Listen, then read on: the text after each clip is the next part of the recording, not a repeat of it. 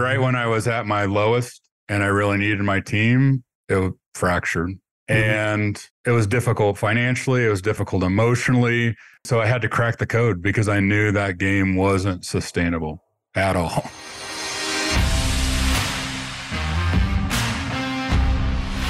This is the Dental Marketer Podcast, where we teach you how to effectively market your dental practice. My name is Michael Arias, and my mission is to help you, the practice owner, to grow your practice, attract new patients immediately, and be seen as the go to dental office in your community. Today, we're tackling a challenge that you faced at one point or another, and that's how to build a thriving team culture when not everyone seems to be on board. And joining us is a seasoned expert, second time guest, Dr. David Maloley. David was on episode 198, The Relentless Dentist. And in that episode, I'm going to put a link to it in the show notes below, or you can go on the website and just search up episode 198. And in that episode, he talks about why having clarity is everything when starting a practice, the tough times you will face when you own a practice that you absolutely cannot avoid, and how to become a better leader for your team. And so that's what we discussed in that episode on 198. But in this episode, we dive miles deeper into a couple things, specifically a lot of those things that we talked about, but much, much deeper. For example, we discuss breaking down top notch teams. So, have you ever wondered what it takes for a regular group of people and what do you have to do to turn them into a supercharged team? Well, that's what we dive deep into in this episode into what pushes teams to the top and lights that motivational fire under them. Then we also discuss the flip side of traditional leadership. And so we're going to chat about why the old school bossing around leadership might not be cutting it. And we're diving into ways to lead that boost and inspire and not just boss around. Then we also talk about making your patient experience share worthy. So Dave's got the lowdown on crafting a patient experience that's so awesome, folks can't help but tell their friends about it. So get ready to learn how to make your patients your biggest fans. And then we're also talking about balancing self managing and guided team members. Some teams, they're a mix, right? Some people love their freedom while others need a roadmap. And we're going to chat about handling both kinds of team members and letting everyone shine in their own way. And then we'll discuss ditching the everything's urgent mindset.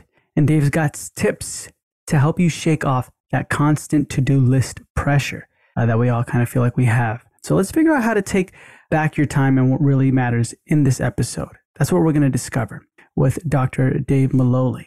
But before that, I want to ask you have you ever scrolled through Instagram and noticed the people you're following, the pediatric dentist or pediatric practice, and they have thousands of followers? And you notice people are engaging with their content, uh, they're creating content you love, that other people love, and you just know that they're attracting new patients every single day through Instagram. And you've thought to yourself, how incredible would that be if I had an Instagram account just like them? How fun would that be? Well, stick around after the interview to learn exactly how to do this. But for now, let's listen in to Dr. Dave Maloley. David, how's it going? Michael, I'm awesome. How about yourself? Doing pretty good, bud. Doing pretty good. It's been a minute. I, I think the last time we physically spoke was at Voices of Dentistry pre pandemic. Right. Yeah. I was going to say it's probably a different world that we're both uh, walking in currently relative to the last time we spoke.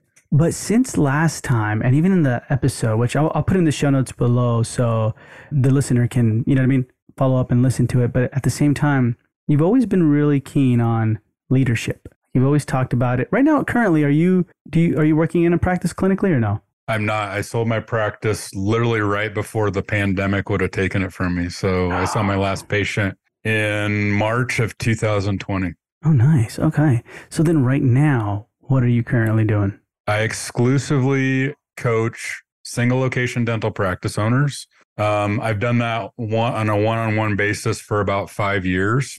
And I really focus on performance, which is to me the people side of things. Mm-hmm. Not only what's going on internally for the doctor, but how does that radiate as a force for good towards the teams and I'm also building a platform called Dentist Ascend. And that's to really give that demographic, single location dental practice owners, every competitive edge, giving them, I've really analyzed the market. Once because I was in it for a long period mm-hmm. of time. It's easy to see what are all the things that they need and what are all the things that would be nice, but create friction in getting them to progress from current state to desired state. Gotcha. So is it more monetary? Like, hey, look, I'm trying to break even, Dave, and I need to get me there, right? Like, I'm struggling. It's been two, three years, right?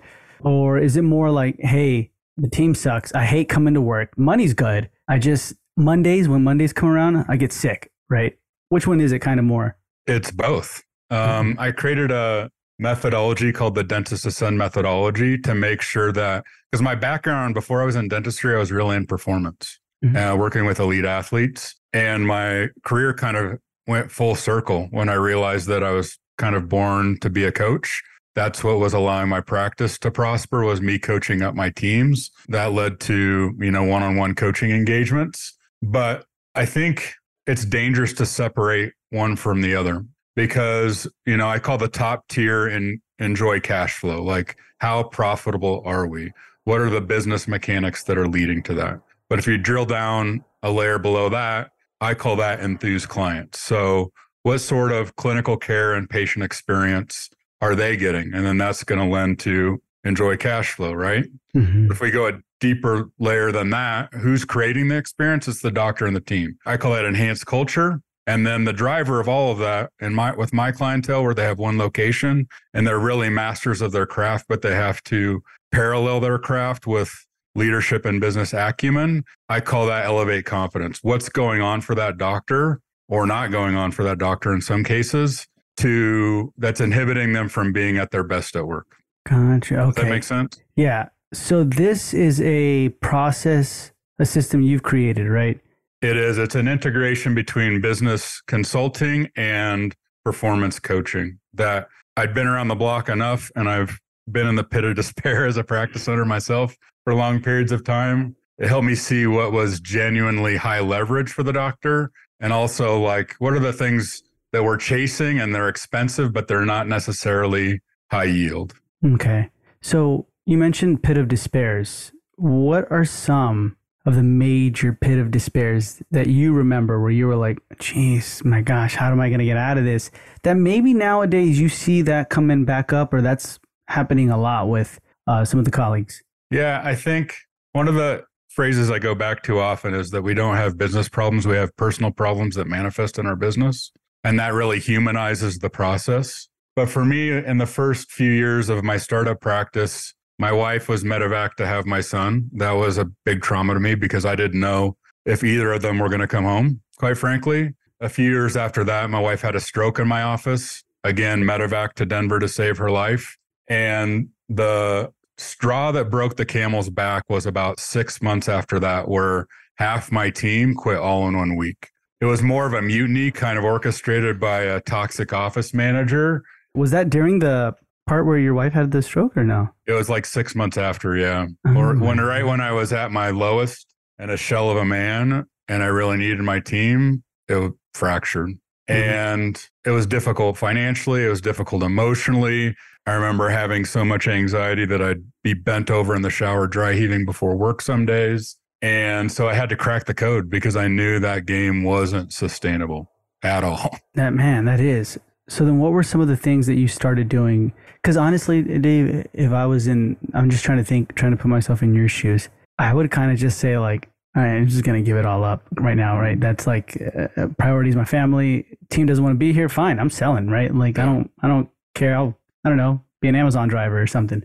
but for you, what were the steps, if you could pinpoint and kind of like break it down to us in a system? The first one to three steps that helped you to get out of there. Well, most of my work now is around flow like, how do we find this optimal state of productivity where we feel good? Things kind of happen that feels magic, but we're putting effort into it, it just has all of our focus and attention. And now I can look back at those times and realize what wasn't working, what were the burnout triggers in my life, and also where was I almost stumbling across flow triggers. And so the first one is purpose. Hmm. I moved to this mountain town for a reason, and I had a little boy. And I literally remember looking at him in his crib. He was sleeping one night. And I was, I could feel my insides like quivering from all the anxiety. And I said to him, Bennett, I don't know how I'm going to figure this out, but I'm going to find a way. So in the flow continuum, you kind of need curiosity, passion, and purpose stacked really high when you get in those difficult situations. I know that now. I didn't know that then, but I happened to have a little boy right in front of me that I didn't want to say, Hey, listen, it was a crash and burn. And we decided to move to Denver and gave up on the dream. Mm-hmm. So purpose was the big one. Um, the second one was accountability. Mm. I mean, when I look back at that moment of team unity, I don't know that I would want to work for me either. I wasn't, I was short. I didn't have much in the tank. I didn't sleep very well at night. And I'm sure they felt that. And I'm sure when they left, they felt somewhat guilty, but they were trying to preserve themselves. So I had to realize that everything that happened in these four walls was my responsibility, whether I liked it or not, whether I was prepared for it or not. And then the third one would be understanding what team building really means. I my background was more from I grew up on a farm and then I worked in high performance athletics for a long period of time. And those environments are very authoritarian. And I kind of thought, hey, my name's on the door. It's my license we're working under. I sign the paychecks. So I point in that direction and you go in that direction, right? Well, mm-hmm. not not so much. It sounds good in theory, but this isn't the military and my team always had other options and it created a lot of pain just because I didn't really know how to articulate, hey, let's make this a meaningful meaningful workplace for you. What gets you excited to come to work in the morning? What has you feeling fulfilled at the end of the day? And then chasing there, going back to curiosity, passion, and purpose. What are the things that you're interested in? What, how can we further educate and develop you? So it was this top down management where we started into a, we moved into a very horizontal management structure where everyone owned their zone. Now I know that as self managing teams, but that's really what allowed me to not only survive in a weird economic climate in a resort town that has nasty seasonal trends and end up being really proud of the product, meaning the patient experience, the reputation, but also all the outputs, all the things that happen when you run a smart business. Yeah. I like I like that part at the end right now. So the product that you're trying to put out is the patient experience. Yeah, I I believe again, I, I don't know that I could have articulated this as clearly then, but now I've got some separation and I coach clients on this. The idea that we were building into our patient experience was referral centricity. What if the purpose of an appointment wasn't to get case acceptance? What if it wasn't to get them to reappoint? What if it was something higher and bigger, which would be give them an exceeding expectations experience where they couldn't help but tell the next person they saw on the pickup line at school or when they went back to work. And when you build your experience around a referral, you know that people aren't just going to give it out, you have to earn it. And so that was the product, you know, extends into reputation and referability. But that's what I always challenge my team is we've got dozens of people on the schedule today, but that one in front of you right now, what can you do to make them feel like they're the only patient on our schedule today? I like that, man. That's super different. So how did you do that? How did you create that experience so the end goal was always a referral? Well, if you don't mind, let's go into another flow trigger. A, a yeah. big flow trigger. We talked about purpose was a big one. Talk about curiosity. We talk about passion, but a massive one is autonomy. And when I started making my team the CEO of whatever they were doing, it might be the schedule, it might be the finances, it might be the hygiene op, it might be one of my ops. That's when that really flourished and I just decentralized operations basically, although it was a small facility. I decentralized operations and tasked them to surprise and delight the patients on the schedule. And mm-hmm. one patient might want to get in and out. So the surprise and delight was efficiency. But the other person might want, you know, if they're if they have more time on their hands, they might want the additional touches like, oh, I watch HGTV when I came in last time and they remembered it and that program was up when I walked in the room. And it doesn't take much really to surprise and delight somebody because most customer experiences are pretty mediocre, right? Yeah. yeah but it's all these little unexpected touches. It's nothing's going to blow you away. It's just that, wow, I got a birthday card from Dr. Maloley. Wow, we got a handwritten thank you after I was there one visit. Those little things compound like crazy.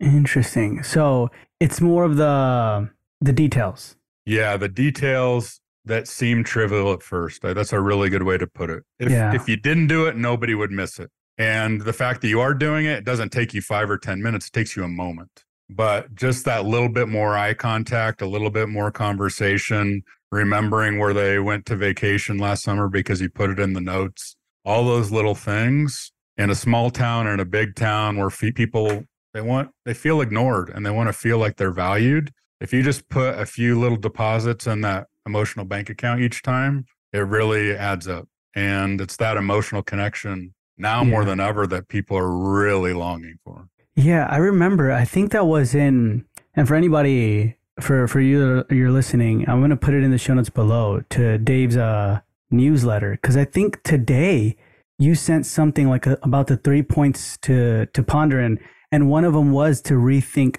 touch points. It was where can you inject warmth and genuine care into the, um, I guess this part of it, right? Is this something that you recommend? Like everybody on the team should ask themselves this everybody on the team every appointment every day every day. because it's a some- moving target you're, you're trying to customize it you're trying to make it unique and personalized and unexpected Mm-hmm. and there's different strokes for different folks and somebody might love all your reminders and somebody might hate all your reminders so you have to customize the experience and i think you know there's a lot of people that are scared about this corporate takeover or what you want to talk about Mhm. um, I don't think it's real. I think it's it's just a different model.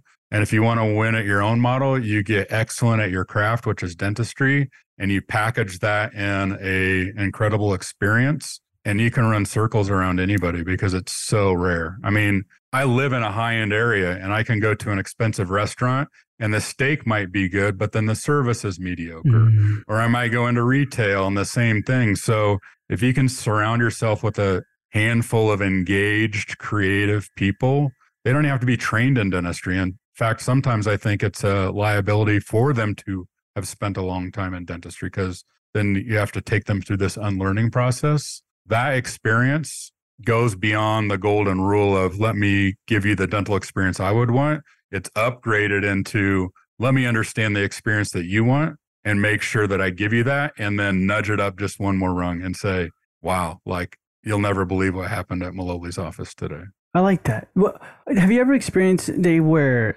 I mean somebody's expressing this, they're wanting it, they're like, yeah, okay, guys, we're all gonna. What where are the touch points we can add?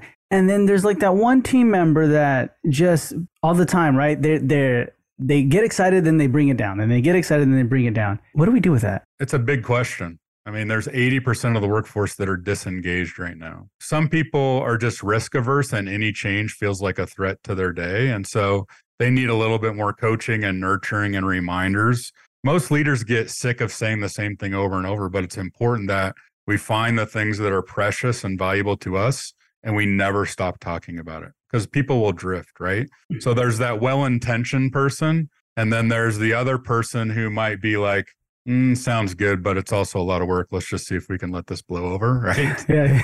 and then you have that other insidious person that's like, no way, I ain't doing that. And then they start to kind of toxify and contaminate the others. So I really believe the future of leadership is understanding how to coach and develop your people, not just in dentistry, but in the workplace. Because if you don't invest in them, they're always going to be looking for their next best gig. And so you have to, almost like what we just talked about with the patient experience, Mhm. you have to customize the employee experience as well Oh, because some people are already self-managing. If you start over managing them, you're going to run them off. Other people are used to being dependent on somebody else for making all the decisions, and if you don't nurture them to be decisive and confident and develop their skills and mindset, then you're going to run the top team member off too, right? mhm, mhm. So it's understanding how to build teams and grow people. It used to be a would be nice to have that skill, but now it's mission critical because you're just going to have churn if you don't figure it out. So that's a bit of a tangent of what we were just talking about. But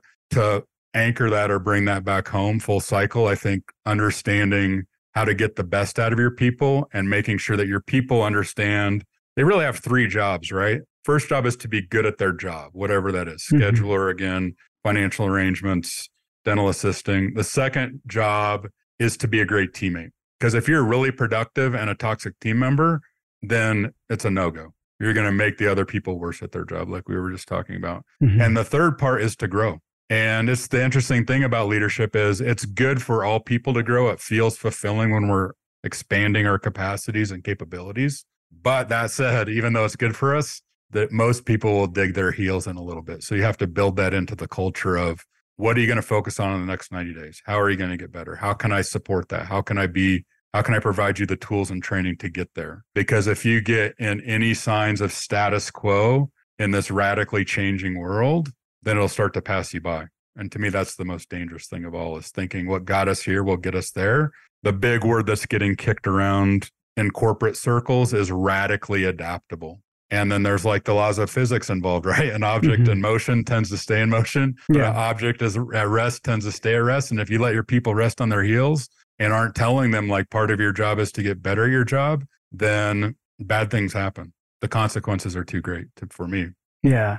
So then in in this time where you're if you can recall, like when you're busy, right? You're dealing with an employee, you're dealing with a patient, you're dealing with your own CE, right? Your own family, all this stuff. How can we tell what are the like marks of, oh, they've been status quo for a minute now? Like they've been mm-hmm. just, I don't know if they're, they're going down or up, you know what I mean? Like they just kind of pass by the radar because you're so boggled down with everything else. I think what we're, if we go to the root cause here, I think we really have to focus on what are our priorities. Mm-hmm. And I'll share with you my personal experience, um, kind of an extension of what we were talking about earlier. That was about almost 10 years ago, where I had the family incident and the team mutiny and had to rebuild, and then found out that it was a, a team member that was staying that created all the mayhem in that churn, I noticed as I was rehiring for those positions that I wasn't getting as many applications as I used to.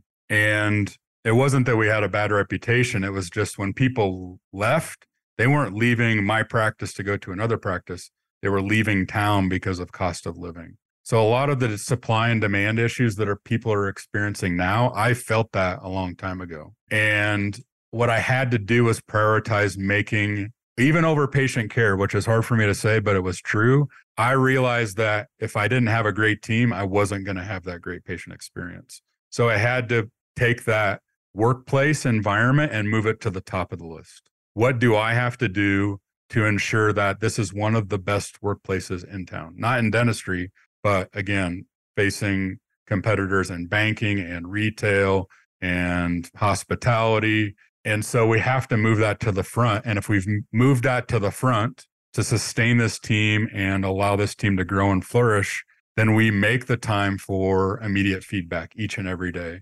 We build some of that feedback into the huddle system so that they don't have a chance to drift. And if they start to drift, that's when you start coaching them harder. And it's not to be mean, it's actually an act of kindness for the rest of the team to not let somebody pull down on the bar like lower the standard mm-hmm. when everyone else is raising the standard. So it's really our duty as employees. But you have a point like there's 10,000 things that we can be doing. We just have to make sure we know what one, two, and three are, and that we never lose sight of those priorities because not doing it again means this cascade of turnover and drama and gossip and being on the reactive side of that i've experienced it and i wouldn't mm-hmm. recommend it. I would recommend staying on the proactive side and really build a team really a team building machine that has a communication cadence daily weekly monthly quarterly uh, to make sure that people are always in momentum. Gotcha okay. Now a lot of the times dave how do you think we should handle this? Like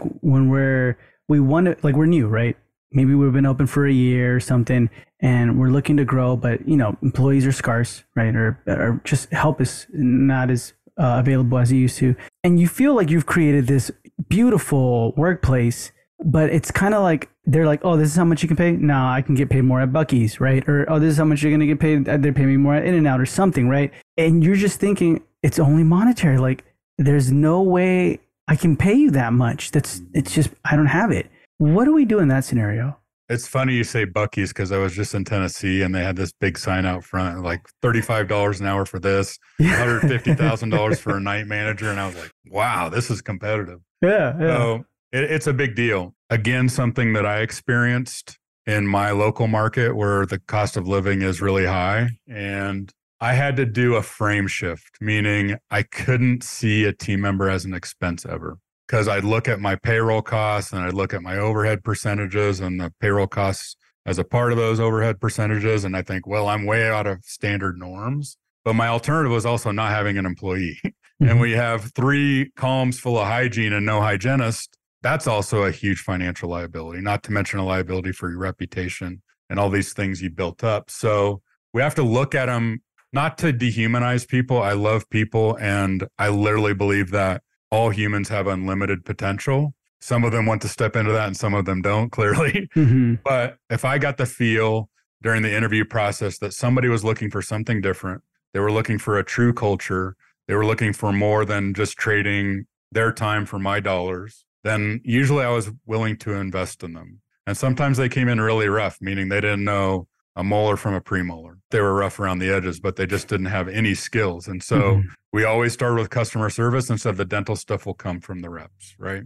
And so if I have to pay somebody $30 an hour or $35 an hour, my immediate question is how do I make this person worth $90 an hour to the organization? Mm-hmm. Either three times their wage or four times their wage. And it's like that. Ever seen those Peter Thiel questions? Like he'll say, what if I had to accomplish my five year goals in six months? Or mm. it's something that's like so mind breaking. You're like, I, I, at first, you're like, I can't, this is impossible. But if you sit with it for a while, you start to understand, like, okay, if team overhead is, say, 33%, and the rest of the overhead is 33%. So we're now at two thirds basically, right? And I'm getting 33%, which isn't an ideal dental practice, but when you're starting out, it's not uncommon for these numbers to skew like that you start to realize an hour of the team's time is equivalent to an hour of my time. And so if I mm-hmm. can save an hour a day by delegation, if they can prevent work and worry, if I can optimize this practice by only doing the things that require a dental license and then the high level CEO activities, you can hire all day. You just have to make sure that they're creating boundaries for you so that you're protected from decisions that you don't need to make and then you again upskill them and train them up and up and up because the biggest risk in most of these situations is not having that person. Gotcha. So you don't want to hire knee jerk and get uh, you always want to hire for culture fit and values alignment. Easier said than done but you at least want to be screening for that. Mm-hmm. but the market will tell you what you need to pay for an employee and some sort of notion like this isn't sustainable is sometimes too quick of a reaction because what's not sustainable is bringing temps all the time and paying them 80 bucks an hour. What's not sustainable is your stress because you're onboarding a new person every two weeks. So there's a lot that goes into that, but I hope I've unpacked it enough that you have to like almost look at it like a fixer upper. Like, okay, I'm getting this home for 260,000. What do I have to do to make it worth 400,000? Mm. That's easy to to dehumanize it and put it in into real estate forms, but if you're a good leader and a team builder, you can help that person see parts of themselves, the potential that no one's ever unpacked. So now you're serving yourself, you're serving the team member, you're serving the patient, and you're serving the team. So that's the, we talk about a rare and valuable skill in this economy. It's that, like being a builder of people and a unifier of teams. It almost solves for every other problem you have your cash flow problems, your patient retention problems, your I can't sleep tonight because I'm too anxious problems. yeah. Like if you focus on that team dynamic, a lot of the other things take care of itself. It's especially in a economy and a society now where people aren't as loyal, where they're more likely to skip work because there's eight inches of powder on the mountain or they have something better to do. You really want to create a system and a machine, meaning this culture that attracts top talent and then also helps them understand that you can go looking for greener pastures, but you're unlikely to find it. Interesting. I want to kind of rewind a little bit. You you mentioned something with a team member. You said you don't want to overmanage them. How do you know when you are overmanaging someone? That's a really good question, Michael. I think you have to make sure the technical term is psychological safety. That hmm. means no matter how long that you've spent at this practice, no matter how much experience you have, no matter how loud you are or quiet you are, that all voices are need to be heard around here. So part of that from a practice owner, you need to know, you need to ask them like what brings out the best in you. And sometimes you have to take them back to like who was a boss that you felt like didn't know how to bring out the best in you and what were they doing and then don't do that right because Mm-hmm. the awareness sometimes isn't there so you have to unpack it slowly but you also have to make sure that there's an open dialogue that if they feel like you're taking away some of that autonomy unnecessarily that they let you know that hey doc it really makes me feel xyz when you do this. And so it really has to be a dialogue and that psychological safety and the open dialogue the radical candor can only happen in an environment of high trust and high care so the first job is to really give a damn about your people Mhm. and the second job is to make sure that they know that you have their best interests at heart. Now, where that gets complicated is where you have the radically independent person who's incompetent, who really needs guidance and coaching and management, right? Mhm. So you have to be able to flex in and out and gauge your conviction based on somebody's level of competency. And there's graceful ways of doing that, right? You can be, uh, what's the marketing term? You can be a welcome guest or an annoying pest. Mhm. Sometimes it's just a matter of your approach when you're managing those people, but it's not a one size fit all approach. And what happens sometimes is you have top performers that drift because they've got something going on at home with a spouse or a sick parent. So you always have to be on your toes as a leader because there is no checklist or prescription for this. It's you being hyper aware and knowing that your number one job, first no, job is to is to role model the way. So who are you when you come to work? Are you representing the brand? And then you have to teach them how to think, giving them frameworks in which this is how we operate, this is how we take care of patients, all from the surprise and delight thing to simple rules like no one sits in reception longer than five minutes or something like that, Mhm. with rare exception. And then you have to challenge them. And so that goes back full circle to what we were talking about earlier about making sure that you're there for that graceful nudge to make sure that they're staying in momentum. And when you do this right, it starts to look like a flywheel. At first, it takes a lot of effort going back to your young dentist. It's like, I'll never figure this out. I've been there. But over time, you start understanding how the mechanism really works and it takes less and less management from you. You can't be hands off because all organizations will drift if there isn't somebody to tend to the belief system, the vision, the mission. But over time, it should get easier and people should be really good about getting work and worry off your plate. So you can focus on that Kois training or the ortho training or all that stuff that really is going to pay the bills, but you're too busy doing $20 an hour stuff, Mhm. cleaning up messes, putting out fires, living in the tyranny of the urgent, all those sorts of things. That's, we have to evacuate the doctor from that so that they recover that freedom and realize, okay, now my career is what I thought it would be in the early stages. Gotcha. Awesome, Dave. I appreciate it. I asked mainly that question because I feel like that's a lot of the times we maybe we do that and maybe we're giving too much autonomy to someone who doesn't need it, right? It's like, oh, you're not doing anything kind of thing, right? But just looking busy. And then there's sometimes where it's like, because of that, maybe we've been scarred.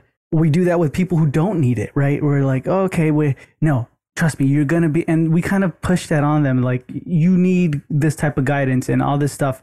Although they need guidance, everybody, right? But it's more like you're micromanaging now, right? And then that can be heavy. You're just like, ah, you don't really believe me, you don't trust me, or I don't know. I can go further. Another that. component that really needs to be plugged in here that we should talk about is peer to peer coaching. You have to Mhm. make sure that your environment is feedback rich and it's not just top down. It's not just the senior people down. It really is this environment where everyone's trying to get better and they all are human and humble enough to know that there's blind spots. I remember one day I have a pretty small space, less than 1200 square feet. And so the sterilization was right across from Op 2. And we did the whole Disney thing. This is front stage, this is backstage. These are things that we only talk about backstage. But there was some personal stuff being talked about in hygiene. And the hygienist with her patient in the chair heard it. And I didn't have to address it because she addressed it. She let it be known that, hey, it was really awkward for me being around that patient and hearing about that your Saturday night or whatever and in uh in sterilization. And she said, that's not how we do things around here. And so ultimately, you need to set the standard, but it needs to be policed by more than just you. In fact, with my clients now, I'm building out Unity Councils, which is an, an internal leadership team to make sure that, hey, there's a keeper of the culture, even when the doctor is heads down looking for another canal and an upper first molar for a root canal. there's keepers of the culture all the time. And it's not this environment where when the cat's away, the mice will play. That's most mm-hmm. environments. So you have to build in these fail safes. And it all goes back to building trust and rapport one on one on one on one and making sure that you never take that for granted. Yeah.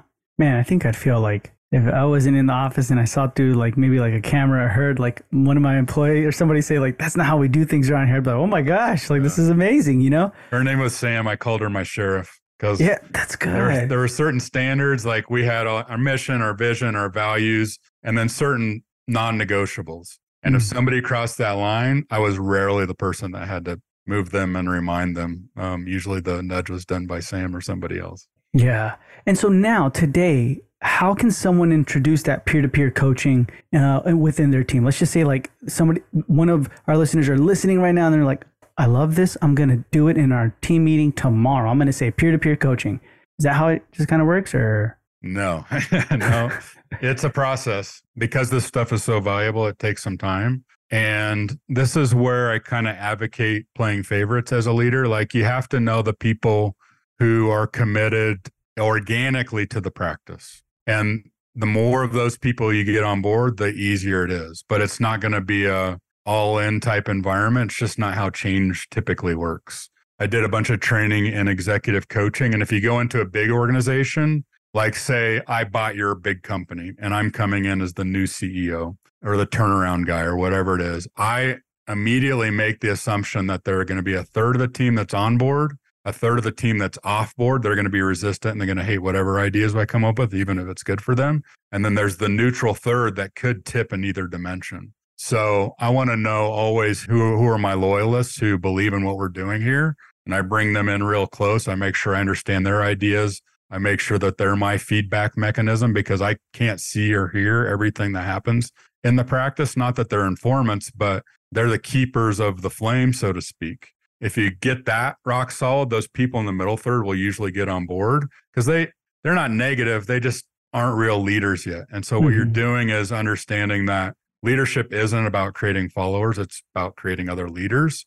And then that bottom third, they have an option to get on board or get out of the way. And sometimes you have to be that clear in the language where you start coaching them. And if coaching them isn't working, then you start telling them. If they still don't maintain the standard, then you have to collide with them and say, hey, listen, like, you know, either through your verbal warning or written warning process, like, if you can't play at this level, you can't play this game. And so it's a tricky process, but you have to start infusing that into your culture. My my team called it uh, welcoming feedback. It was one of the core tenets of our operation, and I didn't come up with it; they came up with it. So they wanted an environment where they felt like they could give me feedback. They could feel comfortable with me giving them feedback in real time on the fly. But hygienists would say, hey, listen to the assistants. It would work better with the flow if you did this, or scheduling might give feedback because ultimately we're innovating all the time, right? Mm-hmm. Peter Drucker said that a business, because the purpose of a business is to create a customer, there are only two real functions, which are marketing and innovation. All the rest are just costs. So if you have that peer to peer coaching going on all the time, you're finding these little friction points, you're finding these little frustrations, and you're turning those into innovations. So that's the magic of what happens when you start doing peer to peer coaching, where everybody is a coach and also a you know a coachee. Um, but it's I'm not I'm not going to lie to you and say it's simple. We have to build it from the ground up, and that starts with one-on-one conversations make sure the standard is clear. Some of that standard is an obvious standard like things that you can see things that you can measure but a lot of it is an emotional standard like what are the core values here? What is mm-hmm. the behavioral standard emotionally here? And one of the things that my team came up with was was out loud laughter. And when we put it on the board i was like okay i'll concede. Like that sounds good and then i'd sit in the hallway and i could hear laughter from four operatories and i'm like wow like that's creating trust that's creating experience that's creating value so sometimes i don't think we really get the best ideas for our organization because we think we have all the ideas but mm. when you mm. allow some of that um, self-managing team and stop trying to create followers and start to create leaders amazing stuff that you can't expect really starts to happen yeah nice dave awesome man i appreciate your time any final pieces of advice that you want to give to our listener yeah. if I were going to give an advice to listener, assuming that you're in a situation that's probably a little uncomfortable because most doctors are one, know that it's normal because dentistry is hard. Being an entrepreneur is hard. Some of you are parents, so that's hard. And you're never, ever, ever going to negotiate the standard. You want to be excellent at all of them. So you're probably feeling guilty that you don't exercise enough, or you don't sleep enough, or you don't socialize enough, or you don't spend enough time doing this or that. So my words of advice would be get rid of the guilt and shame um, and just get better.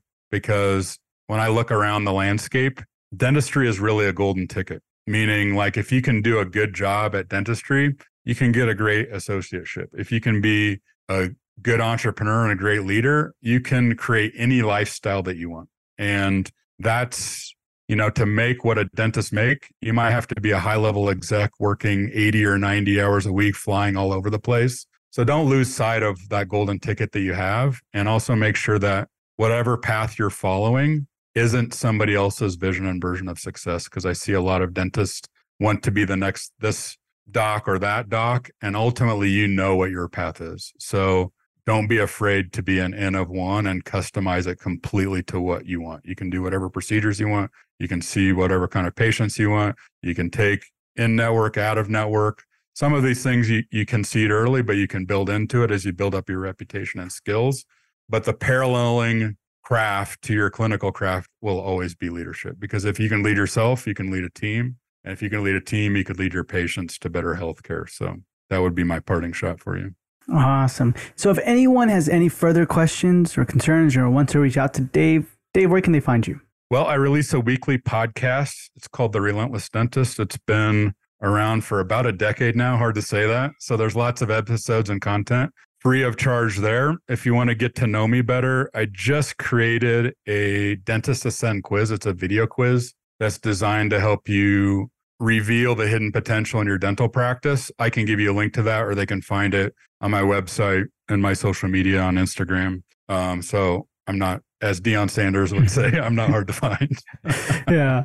Yeah, no, that's awesome. So that's all going to be in the show notes below. So definitely go check them out. And Dave, thank you so much for being with us. It's been a pleasure, and we'll hear from you soon. Michael, thanks so much. You're a great host. Thank you so much for tuning into this episode. And thank you, Dave, for being a part of the podcast again. Really insightful, wonderful advice that you always bring to the audience, uh, you, the listener. So we really, really appreciate you coming on. If you want to ask him any questions or concerns, you can definitely do so by joining our free Facebook group, The Dental Marketer Society. And there you can talk with any of the guests that you've heard in the past or myself and uh, interact with more of our listeners. Or if you want, you can go in the show notes below, look for Dave's name and click on the links and just reach out to him directly. Ask him any questions or concerns there. But we appreciate you tuning in. And Dave, thank you so much again for being part of the podcast. Now, are you dreaming about having that wonderful, engaging social media platform, Instagram, or it's your Facebook, or it's your TikTok presence, right? For your pediatric practice? Seriously, let's turn that into a reality. And one of the first steps you want to do is you want to start with understanding your patients' families. It's a game changer for your Instagram engagement.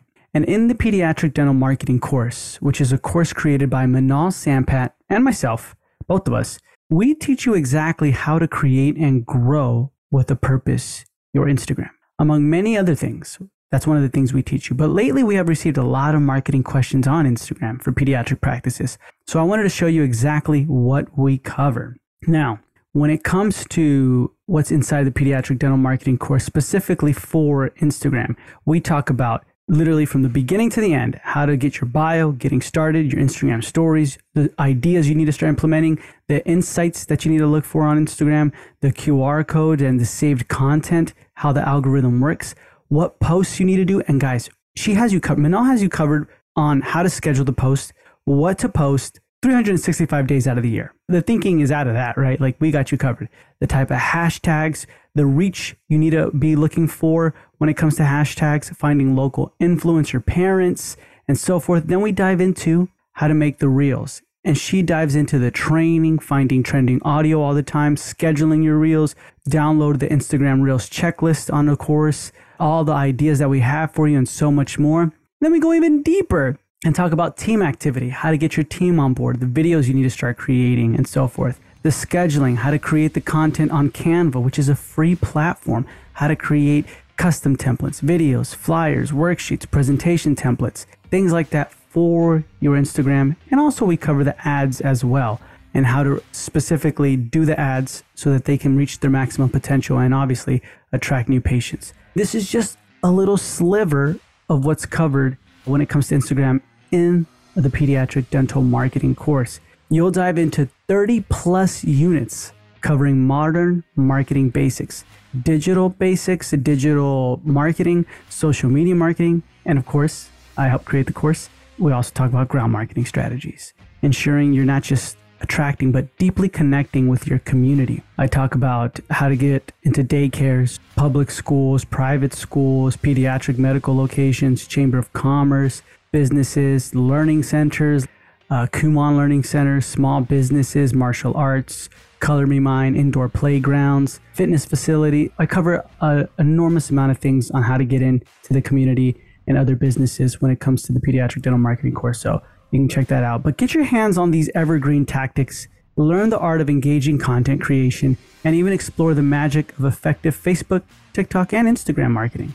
Discover how enjoyable and rewarding marketing can be, and watch your pediatric dental practice flourish both online and in your community. So, click the first link in the show notes below and see what this course has done and is doing for other pediatric practice owners.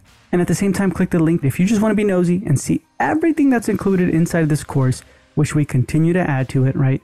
Every single month. And we have our monthly office hours where you, me, and Minal sit together once a month and we talk strategy and we talk how we can improve your practice. If you want to see all that, just click on the first link in the show notes below and you're able to look into the pediatric dental marketing course a little bit more. And if it's a good fit for you, we would love to see you in there. So click on the first link in the show notes below to check it out more. For pediatric practices only. Awesome. So thank you so much for tuning into this episode. I really appreciate you, and I'll talk to you in the next episode.